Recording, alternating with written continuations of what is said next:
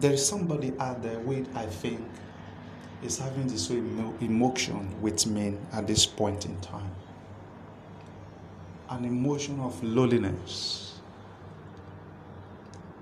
an emotion of getting confused, the state of life, of trying to find the meaning to human existence. Some may have been seated at the comfort zone of their city room. Some may be walking on the street. Some may have been seated at the garden. Some are different places.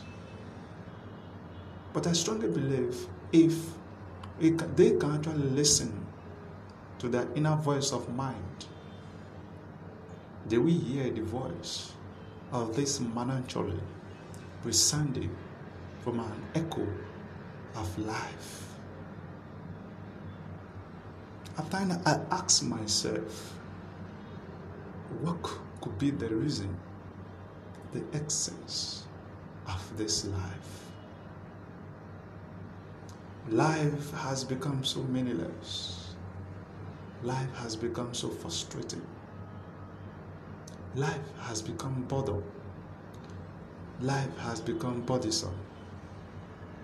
Life has become chaotic. The meaning of life and the essence of life is no longer there. Many, see, many see no reason to even live on again. All they pray for is life take me away. For where? For how? And when has all this started with us? If you can hear me at this point in time of the hour, I just want you to have a, a, think. Take a deep breath. Take a sip of water and see more reasons why you should live on. Where I am be seated now, I'm just thinking otherwise. I haven't started this melancholy thinking this morning. Having taken a deep breath, drank a cup of water, I'm re- revigorating, re-energizing to facing the latter. I strongly believe that nature has not forsaken us, though this country has made it a hell for us to live in. That loneliness in you that has been caused by joblessness, by financial constraints,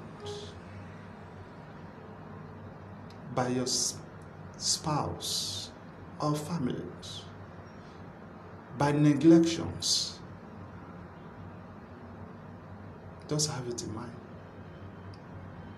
That you should not see yourself in the same light in which people are seeing you, but you rise up to your feet. Have a rethink of your life. Know that you are created for purpose. Everyone is unique.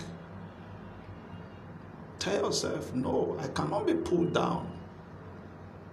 I am who I am. I know my strength. I know my worth. I am irreplaceable in the universe. Just have a rethink and see reason why you should live on.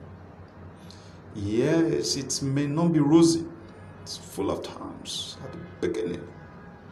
But have it in mind, as the saying goes, that before the dawn is always the darkest of all nights.